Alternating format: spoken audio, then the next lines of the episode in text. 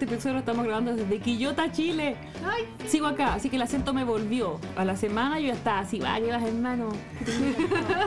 Sí, me volvió. Lo que pasa es que hay gente que me ha dicho que yo he grabado algunos, algunas historias y dice que no me entienden ya el español. Sorry, no sorry, es lo que hay. Igual estuve una semana media lenta, como que me hablaba la gente, tuve que hacer muchos trámites, entonces iba a la oficina y la gente me hablaba en lenguaje de oficina y yo no entendía nada, así como... Como que entendía, mi cerebro entendía el chileno de oficina, pero después, como me lo puede repetir, me lo puede anotar en un papel, y así que tengo una libreta con todos los... Como, me, me anota en un papelito, estaba como la señora. yo haría como un operativo y así como full fonoaudióloga para toda esa gente porque uno yo tampoco entiendo. no sé. Yo anduve gobeando en ministerios, como vaya al Ministerio de Justicia y timbre este papel allá, después para el otro ministerio, como ¡ah! colapso. Lo hice la primera semana que llegué y ahora ya me... Creo que mi cerebro se, se chilenizó otra vez y ya he recuperado la rapidez de hablar. y de- sí. Es que le contaba, Ah, yo ya. siempre grabo de Montreal, entonces Uno no habla, rapea. rapea. Eh, como uno igual modifica el español, po. yo al menos, porque siempre me, to- me ha tocado ser, entonces he tenido como esa suerte, no suerte, de ser siempre la única chilena en casi todas las partes donde me he movido allá. Entonces tengo que modificarme yo, porque si no, no me entienden. No, y no voy a hacer esa paja que hace mucha gente de explicarle los modismos chilenos que, que, que no tengo paciencia para esa wea. Entonces, prefiero modificarlo y empezar a hablar como colombiano, ¿cachai? Como que voy como. Pásale el link el de ese gringo que Sí, hace, el gringo. hace TikTok. El gringo modeón. Eh, empezar a, a- a neutralizar el español. Pero, y en el podcast lo trato de hacer porque yo sé que me escucha gente de otros lados, pero eh, no hoy. Así que dicho eso, esa pausa, Si usted continuemos. bien, si usted y si no- entiende, claro, si no, le pongo una traducción en algún minuto de, de la vida cuando traduzca esta, este episodio. Hace la introducción. Eh, nada, después hago esa. El capítulo no tiene introducción. Ah, ya.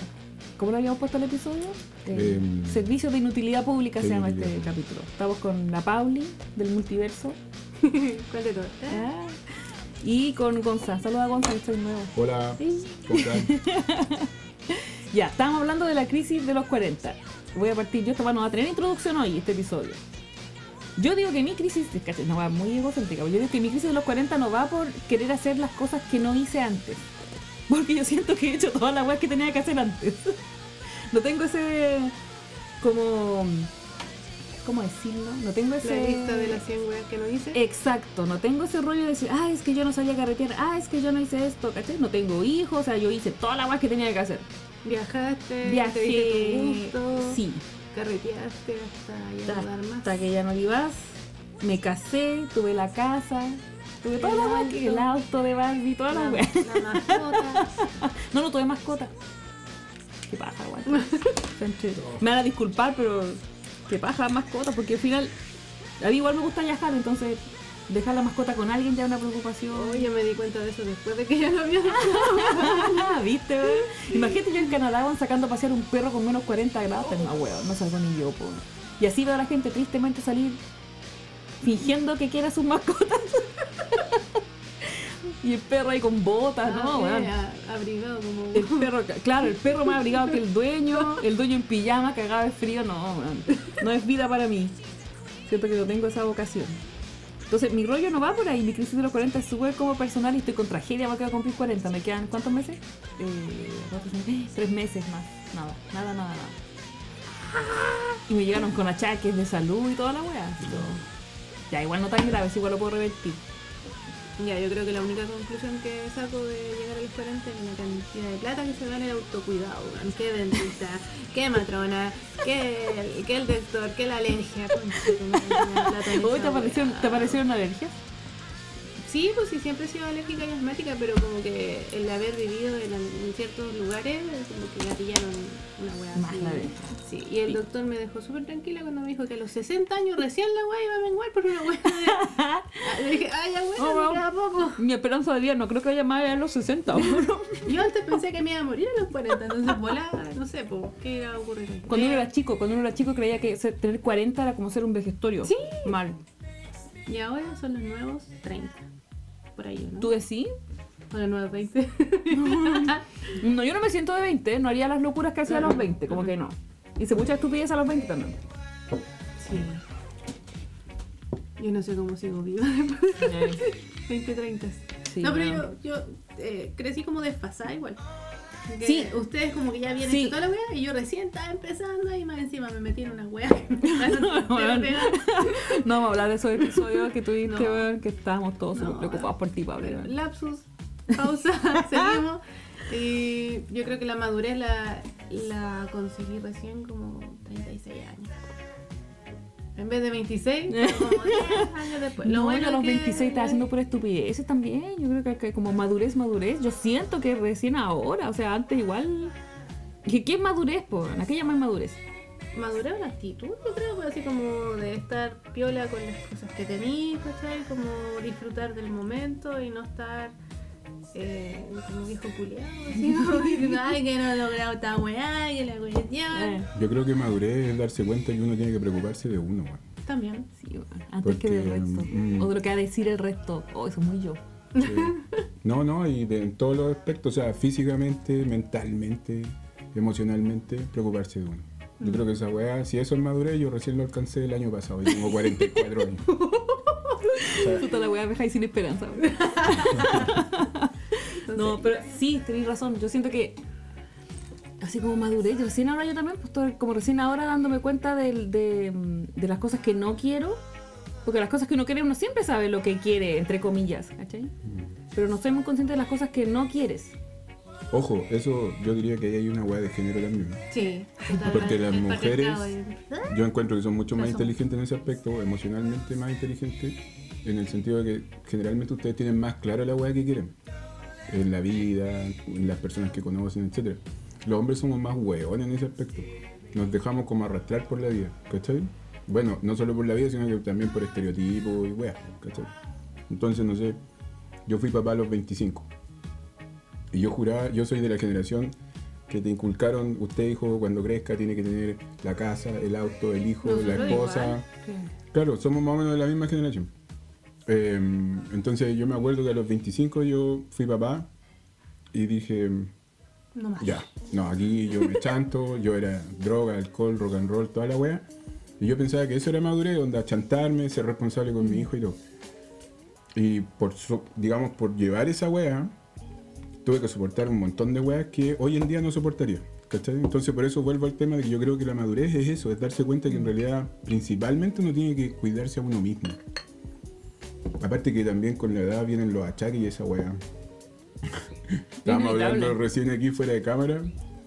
Y weón, te aparecen los dolores en la rodilla, en la espalda, te levantáis así como con lo- como con caña, pero sin tomar. Que es La como la peor weá, claro, ¿cachai? Oh, no. Es muy de viejo culeado lo que estoy diciendo, pero. No, pero pa- si nos pasa a todos, pues igual. A mí la ansiedad me pasa la cuenta.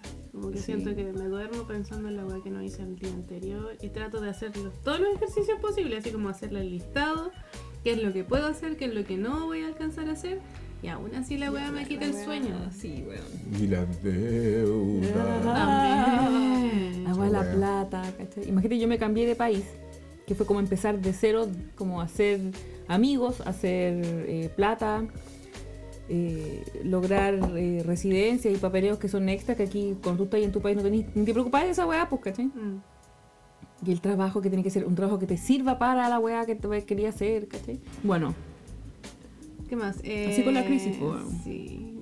Yo no siento que ponen, no sé, todavía quizás no, porque yo siempre como soy más tardía me, hace, me llega la crisis como a los 50, bueno. Bueno, me estaba acordando un poco de un capítulo de Los Simpsons. Que Homero, yo soy fanático de Los Simpsons. Eh, y Homero le pasa algo, no me acuerdo bien exactamente. eh, y le dice a Lisa que está en una crisis. Entonces Lisa sale y le sale con su comentario y le dice, ¿sabías que en China eh, la palabra crisis es la misma que oportunidad? Y Homero dice, mmm, oportun crisis.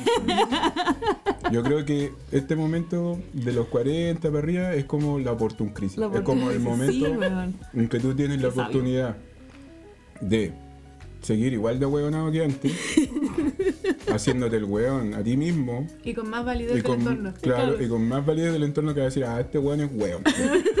Lo perdimos. Ya no, no este insistamos. weón, lo perdimos. No insistamos, no insistamos. No. Querámoslo así como es. Claro. Muchas veces pasa como chiste. Yo, yo sí digo, ya, esta es mi oportunidad para que la wea pase como chiste, pero lo decía en serio. Sí, po. Claro. O podéis tomar la otra opción de hacerte cargo de ti mismo. Y ahí vuelvo al tema de que madurar es hacerte cargo de ti mismo. Mm. Yo creo que eso es importante. recalcarlo. Sí. Jóvenes y jóvenes que escuchan este audio. Ya. Me Los salió el consejos, pedagogo. consejos, el pedagogo. Y no podéis retroceder, ¿cachai? No podéis retroceder, pero hay mucha gente que no vivió cosas por querer vivir la vida, la vida armada, no sé, la vida estructurada de, de, de estudiar, casarse, la guagua, la casa, el perro, no sé qué, ¿cachai? Como cuidar, como ser, como tener ese modelo, que no digo que esté mal, hay gente que, que también conozco gente que es muy feliz así. ¿Cachai? No hay, no hay camino bueno o malo aquí. La cosa es que cuando, cuando alguien se quiere salir de ese patrón, yo igual juzgo a veces y eso está mal, ¿cachai? Porque yo juzgo y digo, ay, pero esta buena se volvió loca, como que ya no está ahí nada para hacer esas weas, como contrólate. No digo que quieran volver a lo que estaban, pero igual está ese rol de las que sí vivimos las cosas y juzgáis de fuera, ¿cachai? Es Decís como, ay, esta buena es se volvió una loca. problemática moral. po. Sí. Yo también viví una experiencia donde yo me sentí como la que enjuiciaba Mm. a otra y desde también esa mirada como de, oye, bueno, anda a cuidar a tu hijo, porque conocía a la persona y después también como que entre que me cuestioné y al mismo tiempo como que quería cuidar a una amiga, ¿cachai? Mm. Como loca, está ahí demasiado Demasiado lanzada. demasiado lanzándote para la casa. Pero automáticamente así como que vomité esta... Fue antes de la terapia con la Flo. Antes de mi terapia eh, con, con vertiente feminista. Porque de verdad uno tiende mucho a cuestionar y a juzgar a otra persona, la vida de otra persona. Mm. Y nadie tiene el derecho de hacer eso. No, pues. Es cuático eso, porque uno igual lo ha vivido desde la otra vereda, que es la típica, que es la más común, de que uno no tiene hijos, por ejemplo, Claro. ¿cachai? Porque yo igual hice el camino, pues. Yo igual me casé, como que pero no fue nunca parte de mi plan de vida, ¿cachai? Lo pasamos la raja, ¿cachai? Bacán. Pero no, nunca fue tema de los hijos, por ejemplo. Entonces igual me vi en esa, en esa pasada de esa gente que así como que no entendía cómo yo no quería hijos, por ejemplo Mm. que también te juzgan por ese lado. Entonces ni como las dos las dos partes. Yo en un punto sí me vi como juzgando a esta gente que pasa esa crisis de los 40, entre comillas, pueden ser los 30, pueden ser los 45, no Claro, sé. La crisis viene De la, como de la mediana edad, ¿cachai? Claro, que cuando te dais cuenta que ya estáis, no soy lo suficientemente viejo, pero tampoco estáis joven. Entonces, como estáis en esa, decís, bueno, no hice tantas o cuales cosas y, las- y quería hacer todo. No, no podía, pues ya pasó la vieja, ¿cachai? Mm. O a lo mejor no. No sé, yo vivo ahora en otro país donde las cosas son súper diferentes igual. Esa es En la visión que me- a mí me interesa, porque yo sé que socialmente ustedes tienen como otra mirada de... Pero es tan así, sobre todo con el, eh, con el extranjero, digamos, o tiene que ver desde dónde proviene, también como que tiene que ver tiene que ver mucho desde dónde proviene porque por ejemplo allá no es tema si tú no querís tener pareja si tú no querís tener hijos nadie te cuestiona mucho Ya. No es como viña. hay gente, no es como viña hay gente que va a hablar igual viña güey hay gente que va a hablar igual pero allá la cultura de allá es no meterse en la vida del otro entonces Algo normalizado, así como Está no tienes ningún derecho de meterte, de meterte en, la- en las decisiones del otro Mm. ¿cachai? por eso que hay tanto problema por ejemplo ahora con, con, las- con las leyes del aborto que están cu- cuestionándose como que van a retroceder ahí ¿cachai? como ese poder de elegir de las mujeres sobre todo allá es como muy muy potente y, y es así Está consolidado. Como está consolidado exacto Todavía estamos en proceso. Exacto, entonces todas estas discusiones que vienen como desde afuera es claro, la- generalmente son los, los inmigrantes, la gente que tiene de- viene de esta otra cultura eh, que no solamente la sudamericana, por ejemplo, los asiáticos también son muy de ese rol, el rol del hombre es uno, es proveer y el rol de la mujer es tener hijos. Y te hacen las preguntas, porque yo son, porque yo que viví, viví en Vancouver dos años y ella tenía muchos amigos coreanos, ¿no? Estas coreanas y como y claro, pues ellas no, no concebían otra vida que no fuera como casarse, tener hijos, Mm. como que no... Y podían estudiar todo lo que era y lo hacían igual. Estudiaban, viajaban, todo, pero no entendían que, por ejemplo, yo estuviera casada y no tuviera hijos después de tantos años. Ya. ¿cachai? Y no tienen filtro, po. Entonces, igual uno tiene filtro a esta altura para preguntar porque hay mucha gente que tiene problemas para tener guagua, es como ya. Pero estas no tenían filtro, po.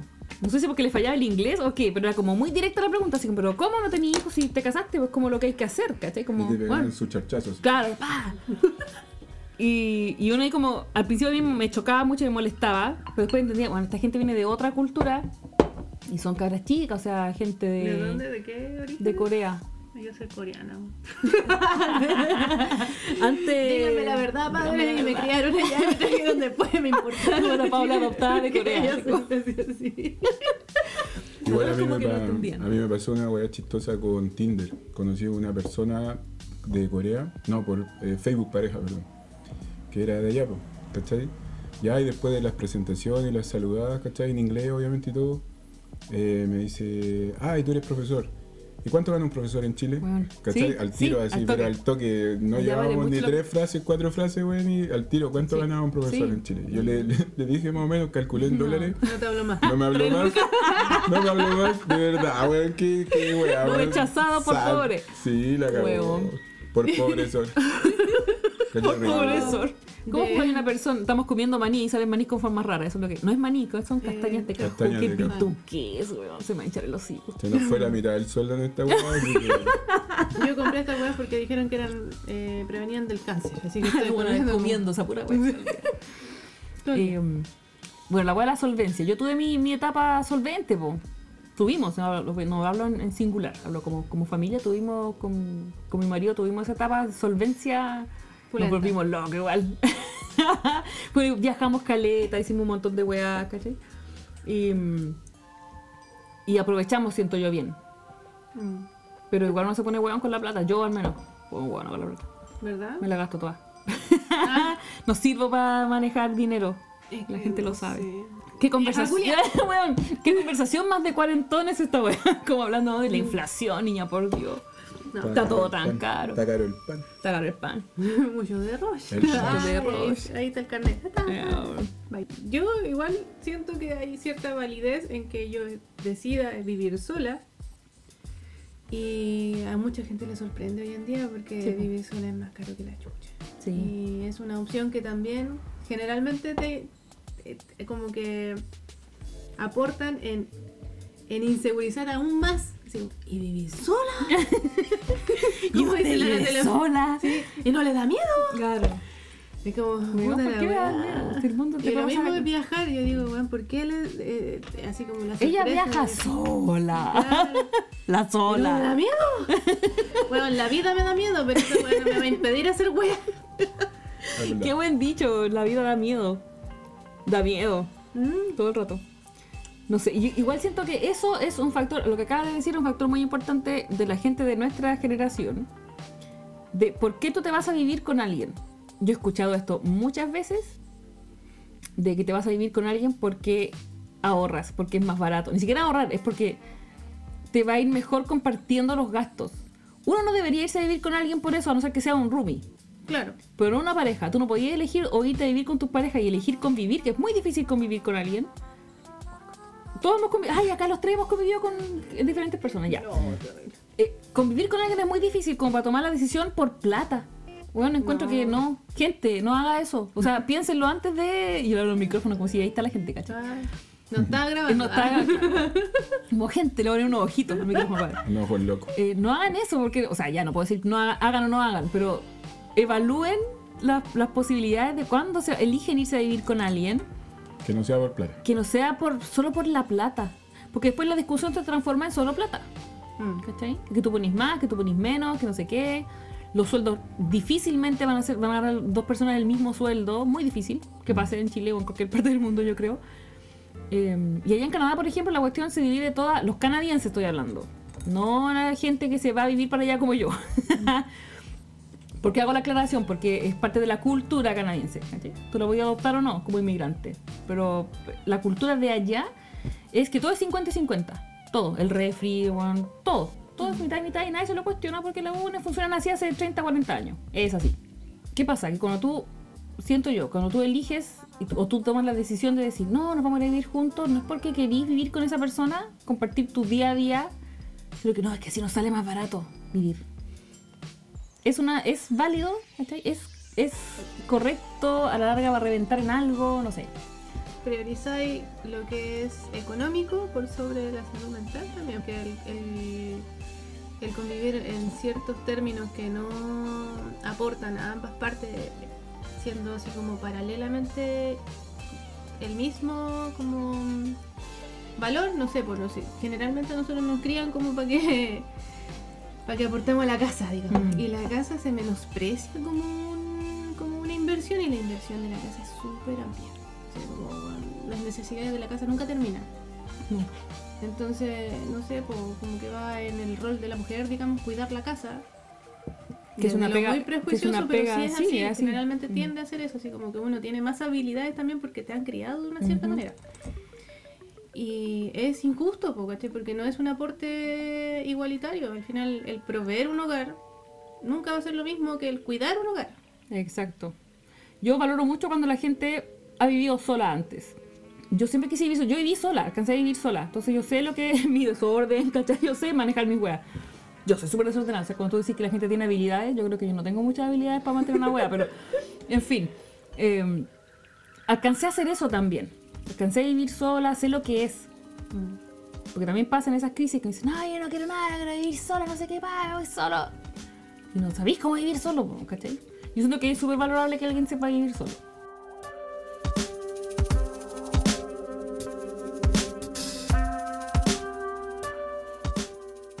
Porque uno, yo no me siento vieja, pero sí. ¿Cachai? Como, no sé, eh, me tocaba en esta visita a Chile ir al médico mucho. Eh, dije, ya, alguna guay me van a encontrar. Pero siempre que uno va, tenga algo te encuentra. Dije, ya, bueno, pues, entregada. Y son cosas propias de también no haberse cuidado un montón de rato y haberse creído joven y haber Eso, seguido haciendo, eso, seguir viviendo eso. como joven físicamente cuando ya no podís, ¿cachai? No, y cómo chupábamos. Weón, Los chimbombos, ¿te acordás de esa weá? Con la lengua morada como chau chau Los guateros espaciales. Esa weá Oh, que yo era. también. guatero galáctico. ¿Que era Sí. vodka en bolsa o...? Weón, el ron, ron en bolsa. El ron en bolsa. Comprábamos Oh. ron en bolsa con la Pauli. Qué nefasta. Yo todavía le pregunto a la gente si tomaron toconao. Y Ay, no. tomaste, por fin encontré a alguien con.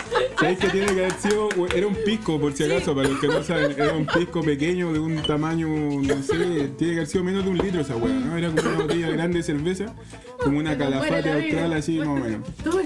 Y por primera vez que escucho, gracias Vader, por primera vez que escucho una persona que dice que también tomó toconao. Esa weá costaba en lo que ahora en plata chilena 600, 700 pesos la botella Sí. de pisco. Era súper económica. Súper económica. Entonces mala, como era como esa hueá de alcohol de quemar, básicamente. Era malísima la weá, pero uno le, le la tiraba cualquier bebida y la weá cundía. Entonces era, era como el copete de la cuneta los fines de semana. Qué weá se metía uno. Y con esa weá, aparte Real. todas las drogas, la benzina que jalábamos, toda esa weá. Yo no fui muy buena para la droga en realidad. O sea, digo que. Pero sí la benzina sí, porque a veces tenéis que sacar. Ya, lo que pasa es que, contexto. En mi casa había un taller mecánico.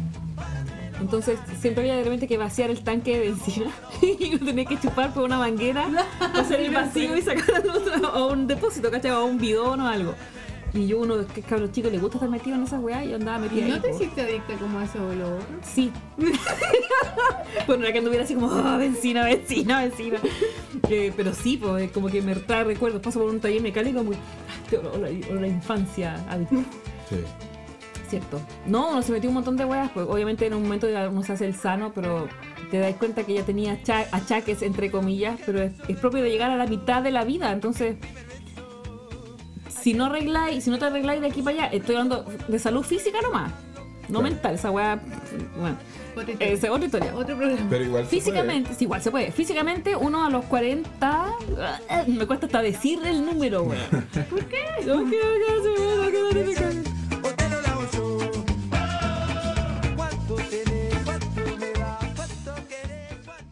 A esto no lo tiene que decir ya. No es que vaya a cambiar 100% porque yo siento que yo no podría cambiar y ahora ponerme weón pachamámica y no, y no comer nada, ¿cachai? Olvídate de esa weá. Me gusta mucho comer. Entonces, llegáis al punto en que decís, me tengo que empezar a cuidar, entre comillas, o a mejorar lo que, cómo venís eh, metiéndote weá en el cuerpo, ¿cachai? Para vivir la otra mitad de tu vida de la mejor forma posible, po. Porque, por ejemplo, a mí, personalmente, no me gusta tomar remedios. No tomo medicamentos. Me carga tomar pastillas, me carga ir al hospital. Sufrí, weón, sufrí tanto. Me sacaron, según yo, me sacaron como mil litros de sangre cuando fui a, para los exámenes que yo veía. La tipa me puso una llave. y yo no podía mirar, pero yo le vi la llave, así como, ay no, y ese olor a alcohol. Toda esa weá me descompone de antes. Entonces la tipa llenó como mil frascos, eran cinco frascos, eran diez mil frascos, de ahí como, ah. todo ese drama de hospital. Entonces yo evado ese tema. Entonces, obviamente, cuando me entregaron los resultados de esos exámenes, estaban todos como el hoyo, po. La dije así como al borde de la diabetes, al borde del infarto, al borde. viviendo, digo, esa soy yo viviendo al límite. Al borde de los 40. Claro, ya, al final del examen de esa 40. ¿cachai? Diagnóstico, al borde de los 40. Weón, sí. Entonces, mi mamá me dijo algo muy sabio, ¿cachai? Mi mamá, yo considero que mi mamá es la persona más sabia que tengo en mi vida. Entonces ella me dijo, bueno, y ¿cachai? Como mi mamá habla como así. Se me dijo, como bueno. Como, eh, desde ahora tienes que eh, cuidar para vivir la próxima mitad de tu vida de la mejor forma posible. Como yo, un poco, que mamá igual se quebra, ¿cachai? Mamá está súper bien y como que se cuida caleta, entonces la vieja está flor fly, po. Entonces, para que vivas de la, mejor, de la mejor forma, como yo, co- como comercial, ¿cachai? Me lo así como si fuera un comercial de una señora de 60 y tantos. Y, y tiene razón, po. ¿Cachai? Porque si no lo así, llega ahí, yo tengo amigos que, que tienen la misma edad que yo y nunca han hecho ni una wea. Y ahora están todos achacosos y, y, y yo siento que... po, sí. Perdieron hasta. Bueno, ¿para qué vamos a hablar de la figura? Si esa es como No, lo sí, ya, pero estamos hablando salud, así como ¿cachai? Igual de salud claro, que- que perdí. Que parecen señores de 50, Sí, bueno, po. tienen 40. Y tienen hijos, ¿cachai? Yo siempre pienso en eso. O sea, yo no tengo hijos, yo no creo que tenga. Amor, tú no eres. Ah, No, esta gente se está amoroseando aquí al... Eh, pero es cierto, po. bueno, tú tenías hijos. Yo siento que, que uno cuando... Lo que yo supongo, esto, esto no toda una suposición porque yo no tengo hijos, pero si yo tuviera un hijo, en algún punto de mi vida me empezaría a preocupar de cuánto le voy a durar a ese hijo. ¿cachai? Obviamente hay enfermedades que uno no puede, no puede prevenir que van, a, que van a llegar, ¿cachai? No podéis saber. Pasa una weá que también es de género, yo creo. Bueno, es general en realidad, pero, pero se da mucho más en los hombres, yo creo. Que es que uno siente que es como indestructible. Mm. ¿Cachai? Es como una weá. Nunca te no, pasa nada. no es una weá que uno lo verbalice, pero es como una weá que está súper internalizada, como que el hombre tiene que resistir todas las weas. ¿Cachai? Y cero autocuidado, onda. Mm. Weón, eh, yo lo digo personalmente, yo he andado con infecciones en los riñones, no sé, weá, una weá muy peluda Oh, y voy igual a trabajar. El año pasado tuve una depresión de mierda y fui igual a trabajar, pero eso fue por otra razón, porque yo, por ejemplo, consideraba que era mejor ir a trabajar que quedarme en la casa mirando el techo. ¿Cachai? Y ahí también quiero llegar a ese punto porque yo como de los 25 hasta los 43 fui papá. ¿Cachai? O sea, todavía soy papá, pero me refiero El, principalmente el rol exclusivo. era ser papá, Mm. ¿cachai? Y era ser papá eh, de un hijo mío que amo infinito, que es el Mirko, ¿cachai? Y de una hija chiquitita que era la Vale, que no era biológicamente mía, pero que igual Era era mi hija vivió conmigo 8 años y todo. Entonces yo me tenía que dividir en, dos casas y no me quedaba tiempo ni una wea porque trabajaba de día, de noche. Los fines de semana viajaba para una casa y después el otro fin de semana viajaba a otra región, en la sexta región, ¿cachai? Entonces tenía que... nu- Nunca tuve tiempo para mí en el fondo. Y el año pasado me pasó una weá muy terrible, muy terrible. Y me hizo caer en una depresión muy profunda, muy profunda. Estuve como un mes y medio que no sabía qué weá hacer en la vida. Así, literal, estaba hecho, ni siquiera era un polvillo así fino como la arena de las playas, una weá así. Ni siquiera era harina, porque era una weá atómica, así, ¿cachai? Y llegó un punto en que dije, ya, esta weá tengo que cambiar. Y parte de cambiar fue inscribirme en un gimnasio. ¿Cachai? Me inscribí en un gimnasio, me puse, iba, entrenaba todos los días. Y, o sea, entrenaba dos veces en la semana en el gimnasio, pero todo el resto de la semana entrenaba aquí en la casa. Repetía las mismas weas que me enseñaban en el gimnasio, las repetía aquí, veía videos, así como súper Motivado. motivado. Yo mismo me motivaba, ponía la canción de rock y yo siempre le contaba a la Pauli que para levantarme, como estaba tan cagado, ponía esa Eye of the Tiger. Eye of the Tiger, y la cantaba así, guay, sacaba la sábana y me paraba con todo el fuego y me ponía aquí. Viviendo una película así, pa. Sí. Claro, viviendo que era, ¿cachai? Así como, guay, levantaba peso y toda la weá y me hacía cagar porque, puta, mil años, o sea, literal, como 18 años que no había hecho ejercicio, ni una weá, po, ¿cachai? Entonces ya, y llegué a estar muy mamado el año pasado. Ahora de nuevo estoy con mis tetitas. Tengo mis tetitas quinceañeras, mi, mi poncherita que pareciera de cerveza, pero yo no tomo. Es de puro galleta y weas que he comido, ¿cachai? Pancito. Pancito. Qué Pero, pan, mm, pero el año pasado cuando conocí a la Pauli, yo estaba mamadísimo. Estaba así. Comiste bien, amigo. sí. Qué Sí, rico, entonces, ay, gracias. Entonces, a lo que yo voy, no es que me esté promocionando ni una wea, ya, es que uno puede lograr volver a ejercitar el cuerpo y sabéis que la sensación de estar haciendo ejercicio y de tener una vida de ejercicio es una wea mejor que la droga. Se lo digo a todos los cuarentañeros, todos los cuarentagenarios que están ahí, que todavía se puede volver a entrenar. Es súper rico, el cuerpo se siente súper ágil, se siente súper... O sea, te levantáis de partida sin dolor de ni una weá. De nada. Te Weón, que levantáis pasa levantarse con dolor. Me pasa igual, weón. Ah, pero hay que cambiar la alimentación también y toda la po. Por eso te digo que, Es un plan integral. por eso te digo que creo que ser maduro es cuidarse uno mismo, pues. Insisto Pero con esa wea. enganchando también como ese pre- aprendizaje o promoción del- de, la vida sana, digamos que estás haciendo tú, también es como dimensionar lo tóxico que es el patriarcado para ambos lados. Porque De todas muchas maneras. veces como que queda invisibilizado el tema de que, qué efecto tiene ese patriarcado en los hombres y es, in- es in- in- ¡ah! los hace inútiles, ¿cachai? porque Sí. más que inútiles como el, por ejemplo, mm, tienen la necesidad de tener un, un tercero o un, otra persona para que les diga así como, oye, bueno, cuídate. Oye, bueno, anda, al ba- an- anda así como y, mm, no sé, pues, anda al dentista, anda al médico. Al médico. Y si no, no Mm. hay ese, no hay esa voz, digamos, de la conciencia, no como el grillito de la No lo hacen, conciencia, no lo hacen por, Sí, Iniciativa por- propia. Por iniciativa A no ser propia. que te pase una weá brígida que- weá o que te manda al hospital o, que, o una Sí, weá que. como que tiene que llegar la crisis para que Sí. tú digas así como ya tengo que hacer algo. Tocar fondo.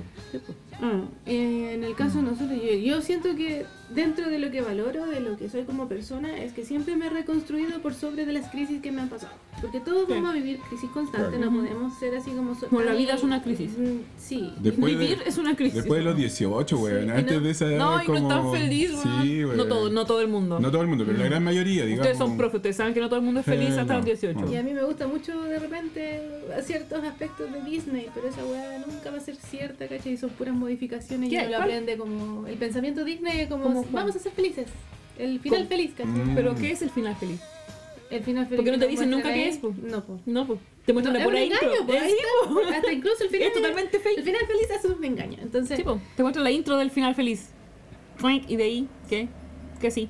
¿Cómo mantenía ese- esa felicidad? ah, Qué existencial es que está este programa. Me encanta. Le ponemos el- la nota eh, filosófica al asunto. Tragicómica se llama. Ah, Sí, pues el- el- es verdad eso, el, peso del sistema eh, afecta a los dos lados. Yo siento que muchos hombres no se dan cuenta de cómo te afecta el patriarcado día tras día, ¿cachai?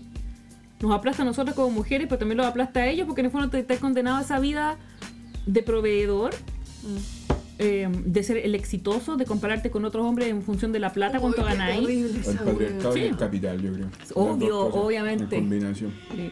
Hablan siempre Aquí empieza a sonar la marcha comunista de fondo. Sí, compañeros, camaradas. Compañeros. Camaradas. Todos son amigos Claro. tóxicos que hay en, en Sí, Porque pues uno, hay- uno cae en eso también, y las mujeres también caemos en eso, porque en un punto, bueno, que lo hemos hablado con la Paula en otra oportunidad en otros programas, pueden ir devolverse a los programas del 8 de marzo, eh, de cómo este el sistema también nos, nos- nos dio la vuelta en ese falso feminismo de, de querer hacer lo mismo que los hombres, o querer ser, estar en ese- calibrarse con eso. Sí. Igual es violento, po. súper violento, porque al final negáis tu parte femenina, tu parte Disney, ¿cachai? Mm. Que uno la tiene, sí o sí.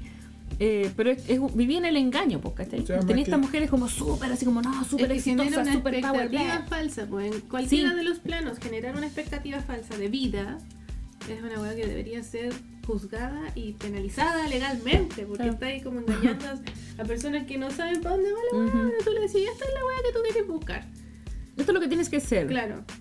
No, y Entonces de tenías hecho- los dos, ca- son, los dos, son las dos opciones para una de, mujer. y de hecho se penaliza el decir la verdad. po. Sí. Porque, por ejemplo, estamos en pleno siglo XXI y todavía no se pueden hacer jornadas de educación sexual como la gente. Bueno, yo no puedo creer esa Weón, weá. el pasado trataron de hacerle una acusación constitucional Sí, al ministro. No pudieron con esa weá y los imbéciles más encima intentaron hacerle otra acusación por el tema de la FUNAI y la FUNAI ni siquiera Ni depende siquiera del depende de él, o sea, como ya agotando O sea, recursos. el nivel de estupidez Sí. es infinito, Pero, pero, ¿sabéis qué? gana ese discurso en la calle si es el Sí, problema, man. porque es más fácil. es más fácil meter la weá debajo de la alfombra que y echarle la culpa al otro. Mira, pero ¿saben qué? Eso no es solamente aquí.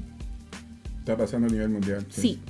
Ese, ese, ese tan pacato y tan no sé qué, eso pasa en todos lados. Por ejemplo, Canadá es un país muy abierto en ese tema.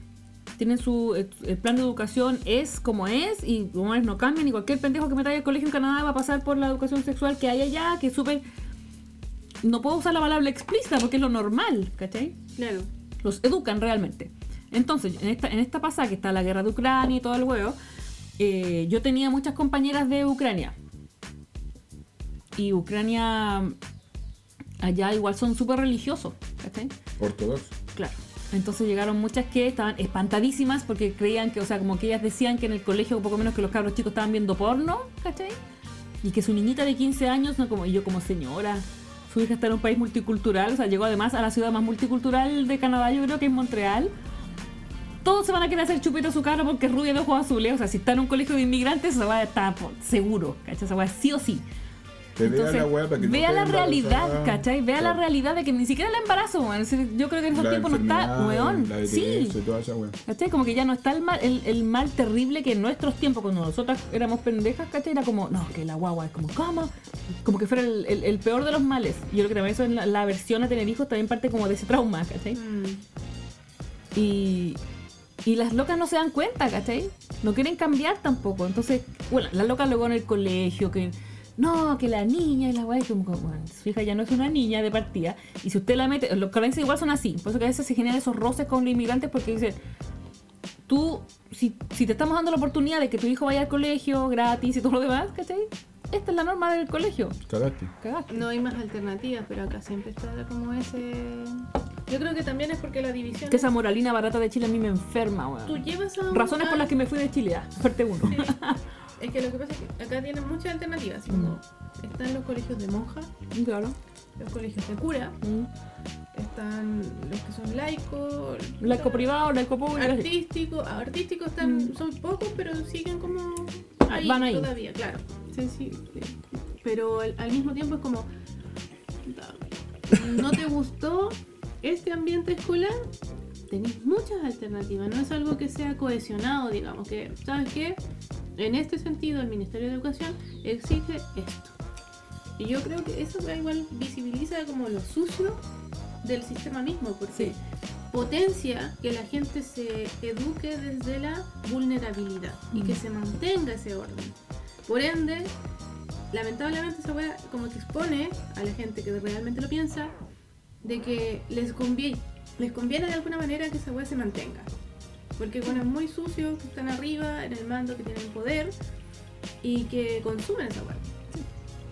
Y perpetuáis cosas, perpetuáis sistemas en la gente que tiene menos recursos, que es más vulnerable, por ejemplo, a pegarse a una enfermedad que ni siquiera, yo creo que se la la enfermedad es transversal. Pero sí al embarazo adolescente que sigue ahí, ¿cachai? Que no ha mejorado la cifra, de hecho va peor. Entonces, todo esto, yo creo que los resultados de toda nuestra verborrea aquí, como de, de, de los cua- ¿cuál era? Cua- eh, cuarentagenarios, cuarentagenarios, me cuesta la palabra, los cuarentagenarios. Eh, venimos un poco de esta generación que sí tuvo un poquito más de educación sexual, al menos yo tuve. Y no en mi casa. Siento que mi mamá no es pacata, pero mi mamá no tenía tiempo porque mi mamá era la persona que trabajaba y hacía mil weas, entonces no, no estaba como ahí. Y si uno hace una revisión, si yo hago una revisión para atrás, eh, yo igual fui responsable un montón de veces, po. un millón de veces irresponsable en la vida, ¿cachai? Mm. Pero es que es parte del aprendizaje, es como decir así como tú no vas a no vas a cometer ningún error en tu proceso de aprendizaje. Pero tú como, como persona, claro, como, como a persona que se está educando, tenéis derecho a saber, o sea, tenéis derecho a esa información, ¿cachai? Entonces yo no entiendo a esos papás que se niegan a entregar esa información que es normal en estos tiempos, ¿cachai? Porque después queda la cagada y, y los papás vuelven a culpar al colegio. Esa guay yo la encuentro como insólita, Es ¿cachai? que vuelvo a lo mismo, em- siempre es más fácil culpar al otro. Sí, po, obvio que sí. Y vivimos en una sociedad que no solo eh, donde no solo existe esta irresponsabilidad con uno mismo, sino que además se fomenta, como nos dicen ustedes, desde arriba.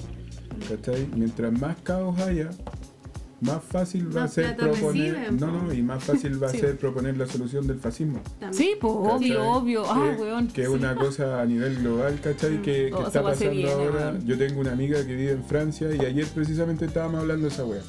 Que en Francia está quedando la Mm. cagada con las protestas y todo.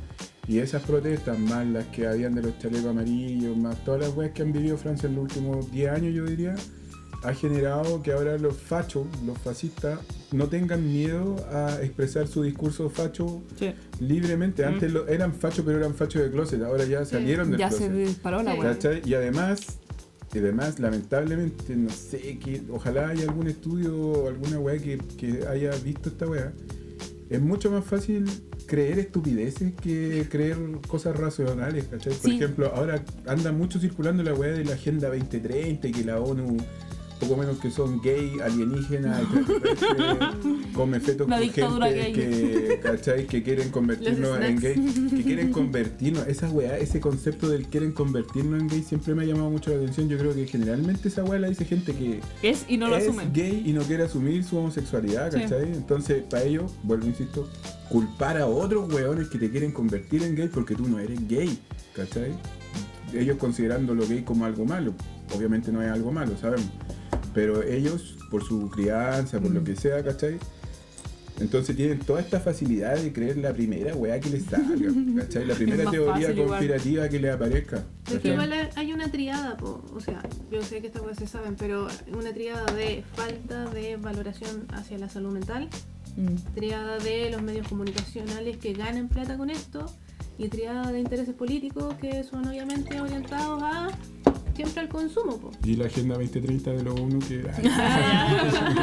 No, pero es cierto, es cierto. Y esa agenda también se vende, así como está esa agenda, ¿no es cierto? De la agenda facha que yo llamo también, que me da terror.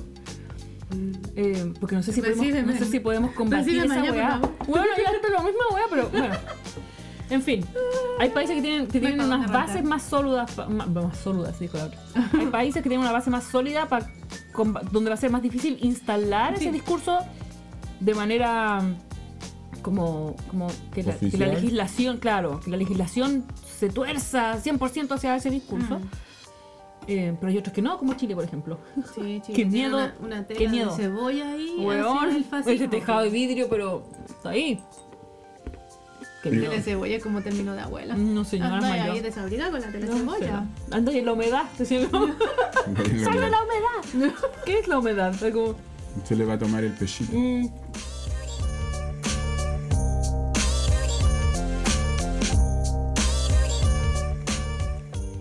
No, terrible. Bueno, momento suspiro. Ah, sí. La vida. la desesperanza de los 40. No, pero es bonito tener 40 porque de repente si te sobran dos lucas puedes ir a la feria y comprarte un Power Ranger que no te pudiste comprar Veamos los aspectos positivos. Bueno, yo colecciono- yo muñecas por esa wea. Eh, Bueno, ustedes no pueden ver, pero aquí hay bastantes juguetines sí. de feria. De... Yo siento que uno tiene que conservar su, su parte de, de niño. Sí, es importante. La capacidad de asombro. Tú no te sorprendías. Yo creo que ya no me sorprendo de ni una wea, pero. ¿Tú qué juguete como que quisiste siempre comprarte y no, no pudiste? No, yo sé que yo soy fanática de, de las Barbies. po. Sí. Yo colecciono Barbies. Ya, me volví menos loca, no he comprado hace más de dos años. porque una pandemia, dos, no tengo plata. Pero sí, yo, yo me di ese, ese lujito. Creo que es lo único que, que me permito de vez en cuando, pero Las Barbies. sí. Pero sí. Fue ver la película, me encantó. cómo hacerlo, así como que no fue algo que te quedó pendiente. Mm. Envidiame. Yo me encontré un libro en la feria una vez que es de la Barbie histórica. la ¿Te acordás que te lo mostré? No, si mandé yo lo quiero ver. No, no lo tengo por aquí, parece que lo tengo en una caja. Pero si lo Ah, encuentro bacán. algún día y vienes de nuevo, te lo, te lo muestro y te mando fotos. No. Mandé fotos. Yo Sí, yo me, yo me di ese, las Polly Pocket. Sí, ¿Te gustan como, pero las originales, ¿no? Las Sí, pues no las de ahora, sí. Yo igual dejé de yo no colecciono muñecas de ahora, por ejemplo, ¿no? Como que si de pronto encuentro una bonita, pero na- no, como que ya suplí ese vacío, ese vacío de infancia. No, yo igual tuve muñecas, igual jugué siempre. Una amiga me metió en la pasta de la colección. Una- Caí en la pasta de, del coleccionismo de muñecas. Oh. De hecho, uh, ya, uh, como está todo el, el boom de la película, eh, todo lo que ustedes han visto en Chile, la gente que entrevistan en la tele, todo eso, yo conozco a esa gente porque fueron con los que hicimos una, las primeras expos Oh. en Santiago. Ah, y ellos eran los que estaban ahí. Ellos eran los que, sí, pues eran los que estaban conmigo ahí y me ayudaban a organizar esas weas. Y, y para mí es bacán ver ahora que, que los llaman a ellos para las entrevistas, ¿cachai? que los llaman para la tele, que los llaman para la radio. Porque ellos tienen otras historias. Pues yo empecé a coleccionar porque bueno, quise juntar mi- mi- mis primeras muñecas, las que tenía yo, como la versión, como la nueva, ¿cachai? Y de ahí ya el- me envuelve. Pero ellos tienen otro rollo, ¿cachai? Que el tema tiene que ver con temas de género, tiene que ver con el estigma de coleccionar como un juguete que es para niñas, Mm. ¿cachai? Un montón de weas así, entonces... Y que también tienen como alrededor de 30, como generación culiada, weón. Yo todavía Estamos perdidos, weón. Mi mamá para mi cumpleaños, yo creo que tienen que haber sido una de las primeras, así como estaban todas de moda las cabras chicas, como la, la torta de Barbie. Entonces, la torta Con la muñeca Chantal medio. era- Y la muñeca. Ah, weón. Se Era la comieran la puta torta para sacar la. No, Nada más. Cómanse la weá luego. Y me acuerdo que mi tía fue la primera que me regaló una muñeca Barbie real. Y lo primero que hice yo fue morderle la pata. Un huevón. Porque era de goma. Y Te odio. No me puedo acordar quién me contó esta weá, pero fue alguien, parece que fue una pareja que tuve, pero no me acuerdo bien, que quería una Barbie y onda, en vez de una Barbie le trajeron un Ken supuestamente. Oh, tragedia. Si tuviera Pero- una Barbie, quería una Barbie. Pero el Ken tampoco era el Ken, era un Chayanne. Mentira, un muñeco Chayanne, esa weá ahora sería, pero valdría muchas lucas. Pero Claro, igual le Era un muñeco de lo Chayanne. hicieron cagar, pero, Obvio. pero cachai que así como quedó súper desilusionada de la weá.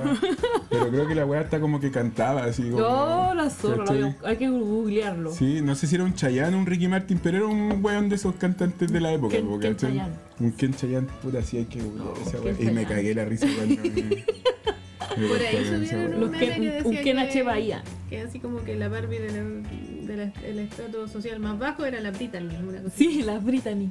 No, sí, pues yo igual tuve muchas muñecas, pero yo me di ese lujito. Mm. Y como que ya dejé, de hecho dejé de comprar, dejé de, dejado de coleccionar porque tengo mi colección ahí.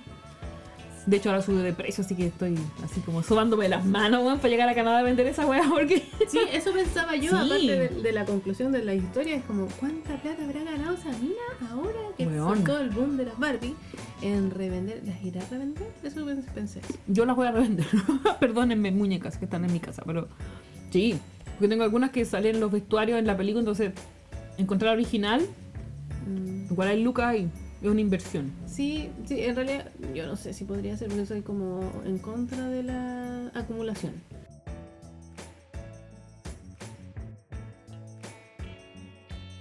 Y me te preguntaba. Yo creo que eso.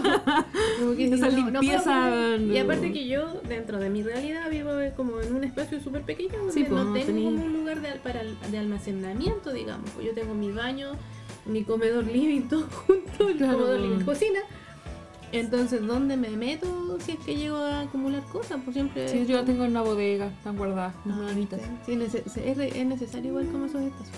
Y ahora cuando uno busca arriendo, cada vez es más difícil, ¿cachai? Buscar un espacio donde, no sé, pues antes era lo normal, dos dormitorios, un baño, ¿cachai? Ahora Y lo ahora no, normal es por- como el, el típico, ¿cómo se llama esto? De como loft. Un No, ambiente. eh, más un es loft. Como, como el loft, sí. Sí. Ya, perdón, busqué el dato en Ah, ya, Google. volvió. Ya, no es de. ¿No era Chayanne?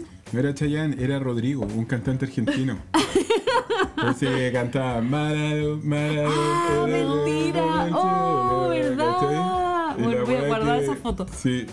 ¿Cachai? Ese era el quien que le regalaron mira la wea ordinaria. Oye, pero cualquier ¿Y viste tecnología que cantaba la wea? ¿Viste que cantaba la wea? tecnología de Ahí punta. está el origen de por qué uno busca esos perfiles no claro, claro. Oye, pero ojo que ahora son súper caras las imitaciones. El otro día andábamos Sí. con la Paula en la feria en Valpo y vimos un dino platíbulo. No se van a acordar ni los No, ni cada gente, el target de este programa Sí, probablemente no, a acordar de los dinoplatívolos. Claro, pero era un, un programa de unos dinosauritos así como que venían del espacio y Sí. tenían su, su. Una banda, tenían una banda de música o no? No, Sí. ese era Denver, ese era Ay, Denver. verdad, Denver, estoy confundiendo las dinosaur. Cof, cof, cof.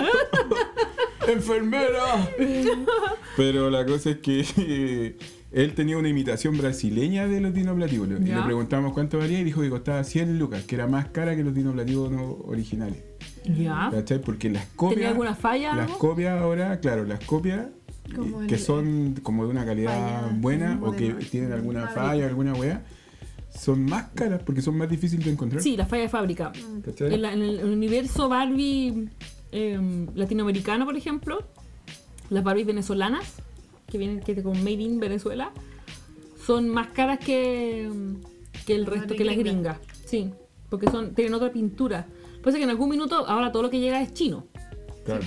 Pero cuando nosotros éramos chicos, en los 80, 90, lo que había. orgullo, orgullo noventero. lo que había en ese tiempo era que Mattel vendía las licencias a otros países. Y entonces ellos tenían la- los moldes, todo igual, pero lo- ellos variaban un poquito como en los maquillajes, ¿cachai? No se salían totalmente del molde, pero sí habían algunas diferencias de vestuario y de maquillaje. Entonces también son raras de encontrar. Sí, una amiga preguntaba porque eh, a todo esto de, bueno, ha salido un montón de virales de Barbie, no sé qué, hay gente explicando cosas. Entonces una amiga me decía, oye, pero yo no pensé que habían tantos Ken, así como que yo pensé que era un, un mono y ya. No, pues se supone que en los 80 cada línea de Barbie, no, es Barbie princesa, había estaba el Ken príncipe, ¿cachai? Como que siempre está, siempre existió como al lado, pero como no, tú no necesitabas un Ken, y ese es un mensaje muy importante. Sí. Nunca lo necesitabas para jugar, ¿cachai? Si tenías un hermano chico, el hermano chico tenía otras figuras de acción, un G.I. Joe, un Reemplazo. Max Steel, lo usabais, ¿cachai? Pero no era como un, un artículo así tan necesario como, como no sé, po, yo creo que una niñita, cualquier niñita priorizaría comprarse, no sé, po, la Barbie y, y- y el auto de la Barbie o los vestidos de la Barbie que una Barbie y un Ken, ¿cachai? No casa la verdad. La casa, bueno, toda zorra. Mm. Sí. Bueno, pero yo creo que esta película ha desatado varias cosas. No, no es perfecta la película y lo encuentro muchas fallas. Ah, es con la crítica de cine. Pero tiene. Pero me tiene, gusta que tiene cosas. pique. Sí, Me- me ¿cachai? que les Pero que está, les está muy, está muy bien resuelta, encuentro. Está muy bien resuelta. Obviamente no es una película para hombres, ¿cachai? Pero tiene varios puntos que, que son como lo- secreto a voces, ¿cachai? Y que se hacen patentes en una película que también trata de un, de un tópico súper superficial como es un, un- un juguete, ¿cachai? Entonces yo la encontré buena, me gustó.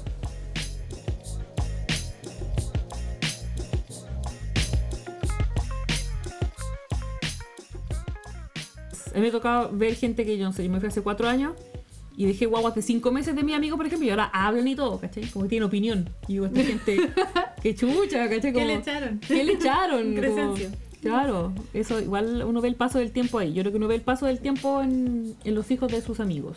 Igual no les Por los sobrinos. no les pasa a ustedes que sienten que ha pasado mucho tiempo, pero que al mismo tiempo es poco tiempo, valga la redundación. Sí, pues.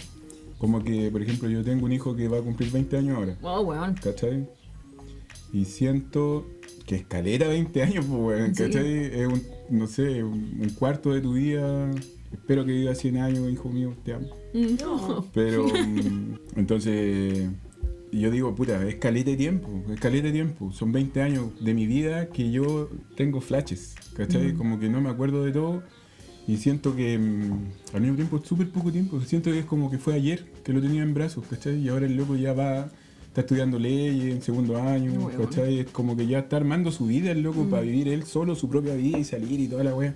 Entonces yo digo, wow, weón, la cagó, el tiempo es, es muy cuático. Imagínate, ya, yo cuántico. que volví, yo creo que volví a, a la casa de mi mamá, a la casa, a, a la habitación que tenía cuando tenía 20. Y mi mamá siento que en un punto, puta, me han mimado caleta en este rato, pues estaba súper regalona. Eh, siento que ella me ve un que le pasa un poco eso. ¿Cachai? Como que me ve decir como, bueno, era tan chiquitita y ahora es esta Sí. persona llena de dramas. Oh. No, pues me va a ser súper apañ- apañadora. Entonces, eh, es raro uno como, como persona hijo eh, ver también ese cambio en los papás. ¿cachai? Mm. Porque también yo como me fui mucho rato, mucho rato que, claro, nos veíamos por videollamada y tal, como no va a ser nunca lo mismo que enfrentarte a, a la vejez en vivo. Mm. ¿cachai? Y es igual golpea. Mi mamá está súper bien, tiene buena salud, todo lo que queráis. Pero, Pero saber que está, que está años más vieja, yo también, pero como asumir eso es como medio terrible para mí. Yo tengo, un, yo tengo un drama con la vejez. Sí, yo creo que por ahí va, porque no sé, o sea, depende mucho de cuál es la visión y cuál es lo que te, lo que te enseñaron a valorar como, digamos, vejez, porque Mm. se supone que en algún momento a nosotros nos vendieron la pomada de que está, de a poco nos vamos acercando a una, a una calidad de vida que va a ser pulento porque lo voy a poder disfrutar para ti. Claro. Cosa que es mentira. Eso no llega nunca, lo bueno es de free. Nunca vas a descansar. Nunca vas a ser feliz. Como no, No, pero mentira. No, no, no. En la realidad sí. Pero podrás comprar juguetitos, recuérdalo. Eso es no menor. Pero es que estamos, estamos en un contexto donde en volar esa hueá no se va a poder cumplir, ¿cachai? Mm. Y tenemos que asumir una cuestión de, de- de los pequeños momentos y también darle más valor a eso. No es un estado constante de la felicidad, no es un fuimos felices Sí. para siempre, porque ese para siempre no existe, No existe. sino que va a ser un, uno para siempre para ti como persona, podéis guardar momentos de felicidad. Eso que dice la Pauli es muy verdad. A mí me pasó mucho también. Ahora me recordé precisamente por tus palabras, Vader, que yo también tuve una crisis de la edad. Ah, Mm. Ahora se acuerda. Sí, ahora- sí, porque aparte de ser anciano es que uno olvida muchas cosas. Es un Alzheimer selectivo. Sí, sí, sí. Entonces me acuerdo que también tuve como ese tema de, de, por ejemplo, verme algunas arrugas o sentir que me, esa weá de los achaques, de que uno se levanta con, Con dolores. con dolor en la espalda, qué sé yo. Entonces como que me hizo cuestionarme que puta, ¿cómo voy a llegar a viejo? Llegaré a viejo, ¿cachai? Yo asumiendo que iba a llegar a viejo, pero que iba a llegar a viejo para la cagada. Entonces como que puta, y que ya, oh, y, y todas esas weas que uno... Que no sirven de nada además porque, o sea, igual son válidas, ¿cachai? Porque la estáis viviendo, pero en estricto rigor, así, en una forma más práctica, uno, como dice la Pauli, tiene que entenderse con el día a día, po, ¿cachai? Y con esas parcelas de felicidad, es verdad, eso es. Esa weá de llegar de la pega y echarte en tu sillón, Tomarte prender la chelita. tele, tomarte una chela o tomarte una bebida o un cigarrito, la weá que te dé placer, disfrutar una película, ¿cachai? Como que esos pequeños cuotas de, de placer. Y lo otro es que la vida te va a patear el culo en algún momento o probablemente a cada rato. Y uno tiene que entender que esa weá es parte de la vida.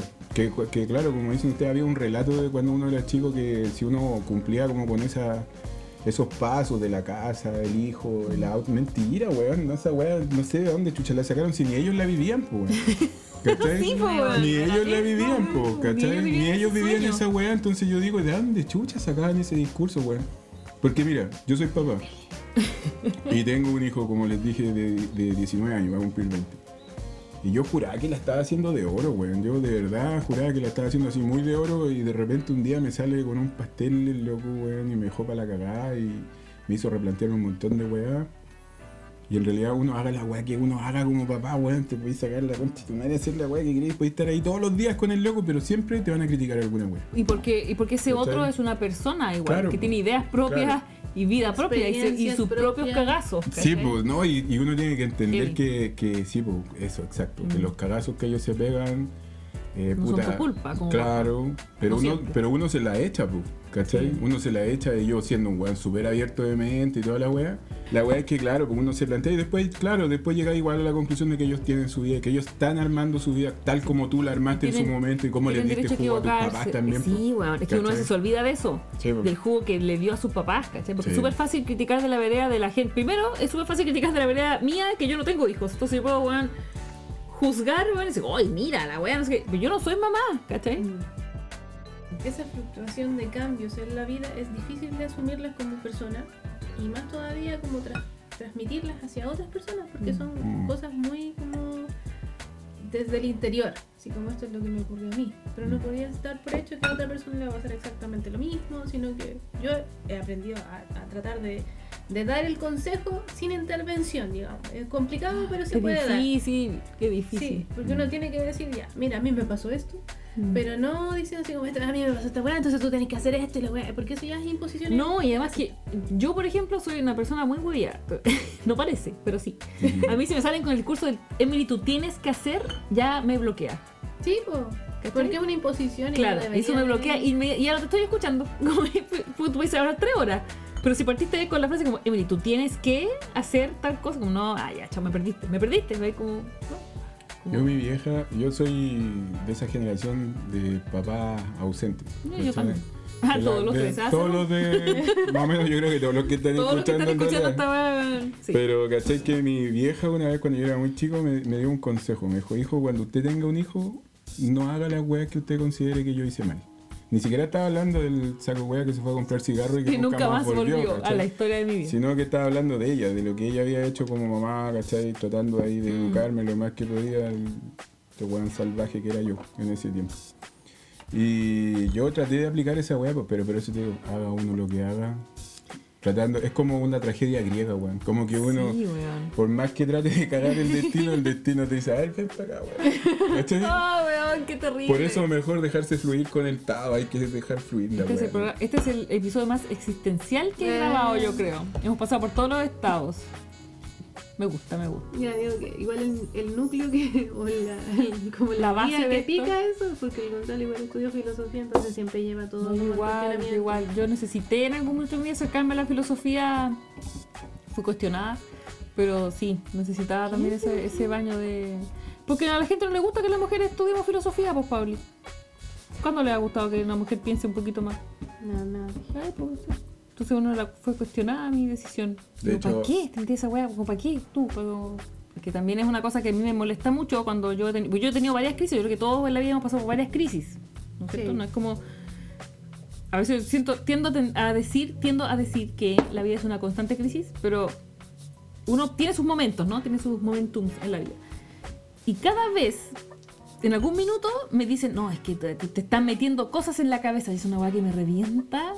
Ustedes no se imaginan cómo. Cuando yo escucho de esa frase o la insinuación de esa frase, como, no, es que alguien, quien, no sé, te está metiendo cosas en la cabeza. Tú no eras así. Como que no te dejan, no te dejan cambiar. Sí, Y no está en todo su derecho a cambiar. que Sí, tú po, seas como ¿cachai? soy, po. Y, y como si uno, eh, lo que me enoja es que crean que uno es tan influenciable que cualquiera te va a venir con un discurso weón, y, y, y tú vas a caer ahí como, ay, sí, no, ahora, ahora pienso así porque mi amiga me dijo. Como no, weón. O sea, y lo peor es que te conocen de esa forma, que es lo que también me ha pasado muchas veces. Estoy hablando de, de relaciones personales, no necesariamente de pareja, pero en muchas veces que te conocen de una forma, o no sé, o la gente se queda con una impresión tuya, y después tú entras un poquito más a fondo en algún tema y sacáis tu, tu, tu opinión, y no les parece y te salen como, oye, pero es que tú no eras Sí. así. Yo no pensé que tú eras así. Y no pusiste. de Claro, es como, weón, loco, nunca pusiste atención a lo mejor, ¿cachai? Yo No, siempre he pensado igual, es entonces. Es una escucha selectiva. Obvio, po. obvio que una escucha selectiva. Entonces, así, así, desde esa manera es súper fácil juzgarte después y decir, no, es que la Emily está cambiada.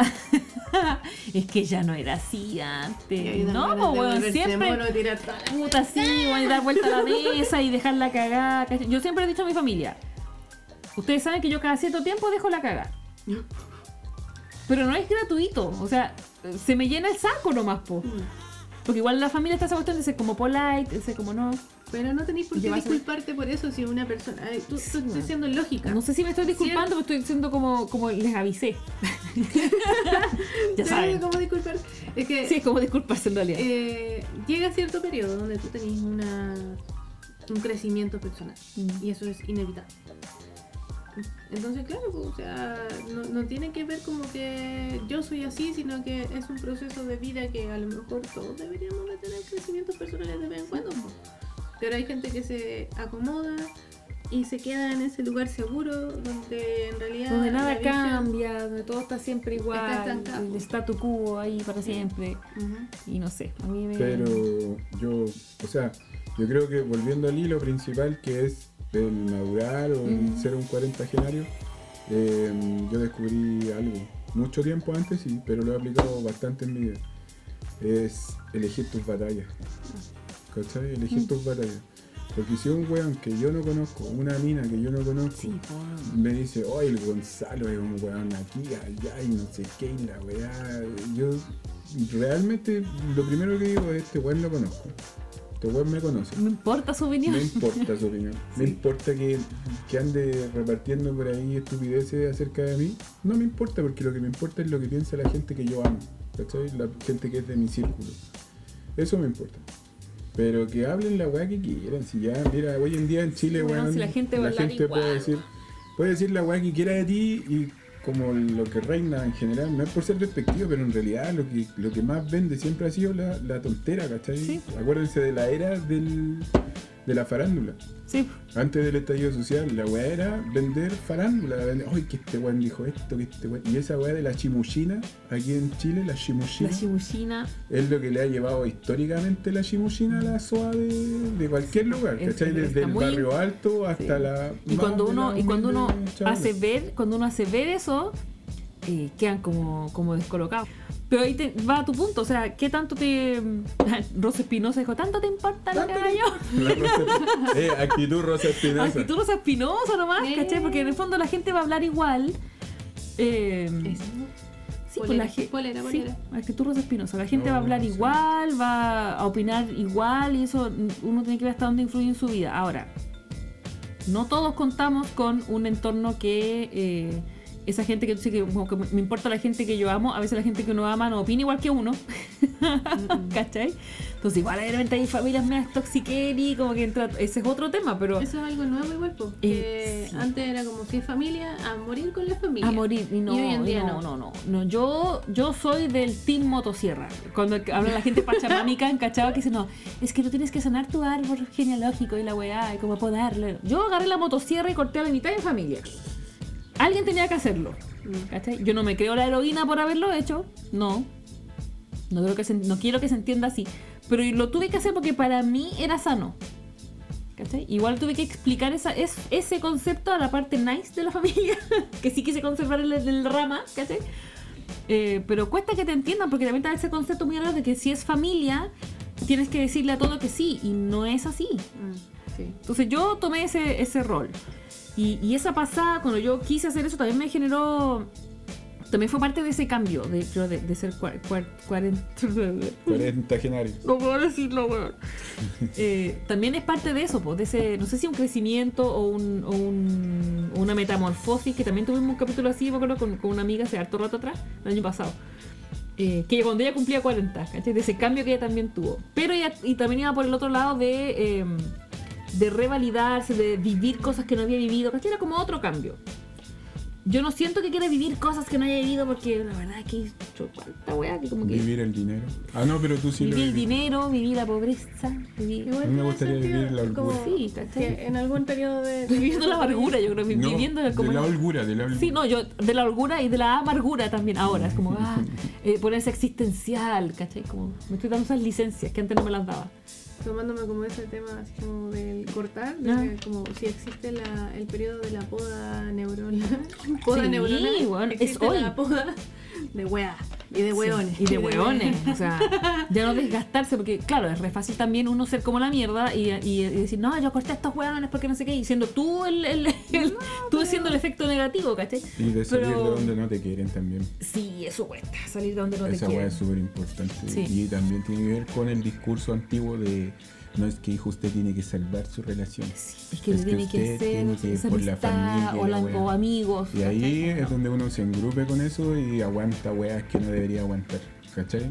Y por ese concepto equivocado de el amor a la familia o el amor a lo que tenemos o lo que hemos invertido. Lo que hemos ¿cachai? construido. Lo que hemos construido, lo que hemos invertido. Es que, ¿cómo voy a dejar todo tirado lo que he construido Ay, y invertido? sí. ¿Cachai? Esos cuestionamientos eh, que son válidos porque nos enseñaron así, pero ya es tiempo de que empecemos a pensar, ¿cachai? De que lo principal, y vuelvo al hilo conductor. Mira que soy profe. Ay, qué, Siempre vuelvo- este episodio, ¿cachai? me encanta. Que me, me- ordenan ustedes el panorama. Sí, volvemos a lo inicial, amigos y amigas y amigues cuarentagenarios, que es eh, el autocuidado. El autocuidado, el autocuidado. O sea, principal, cuidarnos nosotros. O sea, si la, ya invertiste 30 años en una relación, pero la weá se fue a la verga, hermano, hermana, hermane, sale de ahí, sale de ahí. Porque ya no es, ya no es sano. ¡Aleluya! Sí, Ya no es sano, ya no es sano ni para ti ni para la persona que supuestamente tú amás. Y al final esa weá ya ni siquiera es amor, de repente es costumbre, es quedarte con una persona porque te sale más barato el arriendo, ¿cachai? Sí, weón. Eh, pe- pero weón, podéis salir, podéis ganar, puede. ahora existe el OnlyFans, weón, no Sí, sé. weón, no Hay sé, tantas weas que podías hacer. condenarse a, a- autocondenarse, yo creo, a, a ser infeliz, no, no debería ser una opción. No, No, debería uno tener esa claridad. Sí, cuesta tener esa claridad también, no es fácil. Eso sí que se construye Sí, en base a experiencia. claro. Y no, muy bueno. O en ¿no? base a porrazos. Claro, en base a Sí, pues, experiencias. pero esas sí. experiencias no siempre tan buenas. terribles, ¿cachai? Sí, que te obligan a repensarlo todo. qué buen episodio nos mandamos hoy día. Adiós. Oye, no cerraría, probablemente vamos a seguir hablando del tema, pero eh, Emily, Pauli y Gonza en este episodiazo. Eh, nos vemos la próxima semana. Hace rato que no teníamos un episodio así, como de- desde el corazón y desde la, la mente eh, con muchas ideas encima. Habíamos evadido este episodio, pero ya vendrán tiempos mejores, dijo Piñera. con ese eslogan de mierda, como tiempos, ya vendrán tiempos de cambio, weón. Y esto termina Todavía con un Weón, ya, esto fue del baño señoritas cuarentagenario. Cuarentagenarias del mundo, cuarentagenarios del mundo, eh, manifiéstense. Eh, ya, estamos al habla. Adiós, sí. Digan chao. Todo. Chao.